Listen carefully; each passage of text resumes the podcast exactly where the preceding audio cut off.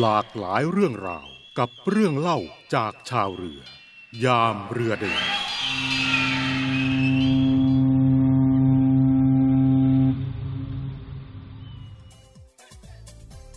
เรือพระที่นั่งอนันตนาคราชนะคะ สร้างขึ้นครั้งแรก ในรัชสมัยพระบาทสมเด็จพระนั่งเกล้าเจ้าอยู่หัว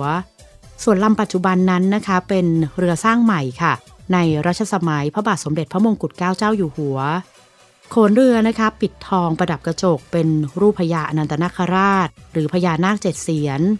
กลางลำเรือค่ะทอดบุษบก ใช้ประดิษฐานพระพุทธรูปหรือผ้ากฐินลำเรือภายนอกทาสีเขียว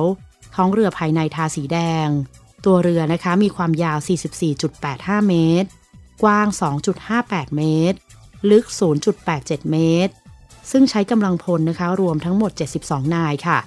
แยกเป็นกำลังพลประจำเรือ 69 นาย ประกอบด้วยในเรือ2นาย นายท้าย2นาย ฝีพาย 45 นาย คนถือธงท้าย1นาย คนสัญญาณ1นาย คนถือฉัด7นาย คนขานยาว1นาย พนักงานเหเรือ1นาย และเจ้าหน้าที่สำนักพระราชวังจำนวน3นายค่ะส่วนเรือพระที่นั่งอเนกชาติผู้ชง เป็นเรือสร้างใหม่ในรัชสมัยพระบาทสมเด็จพระจุลจอมเกล้าเจ้าอยู่หัวรัชกาลที่ 5 ครับ ในปี พศ 2512 ได้รับการบูรณะซ่อมแซมครั้งใหญ่ โดยงดการเข้าร่วมขบวนพยุหายาตราทางชลมาก เมื่อพศ 2510 เนื่องจากอยู่ในสภาพสุดโทรมมาก และบูรณะซ่อมแซมแล้วเสร็จในพศ 2515 ครับ หัวเรือลงรักปิดทอง ลายรถน้ำเป็นรูปพญานาคเล็กๆจำนวนมาก ตอนกลางลำเรือทอดบัลลังก์กัญญา ซึ่งเป็นที่ประทับเปลื้องเครื่อง หรือเปลื้องพระชดามหากถินของพระบาทสมเด็จพระเจ้าอยู่หัว ก่อนเสด็จขึ้นหรือลงเรือพระที่นั่งอีกลำ ลำเรือภายนอกทาสีชมพู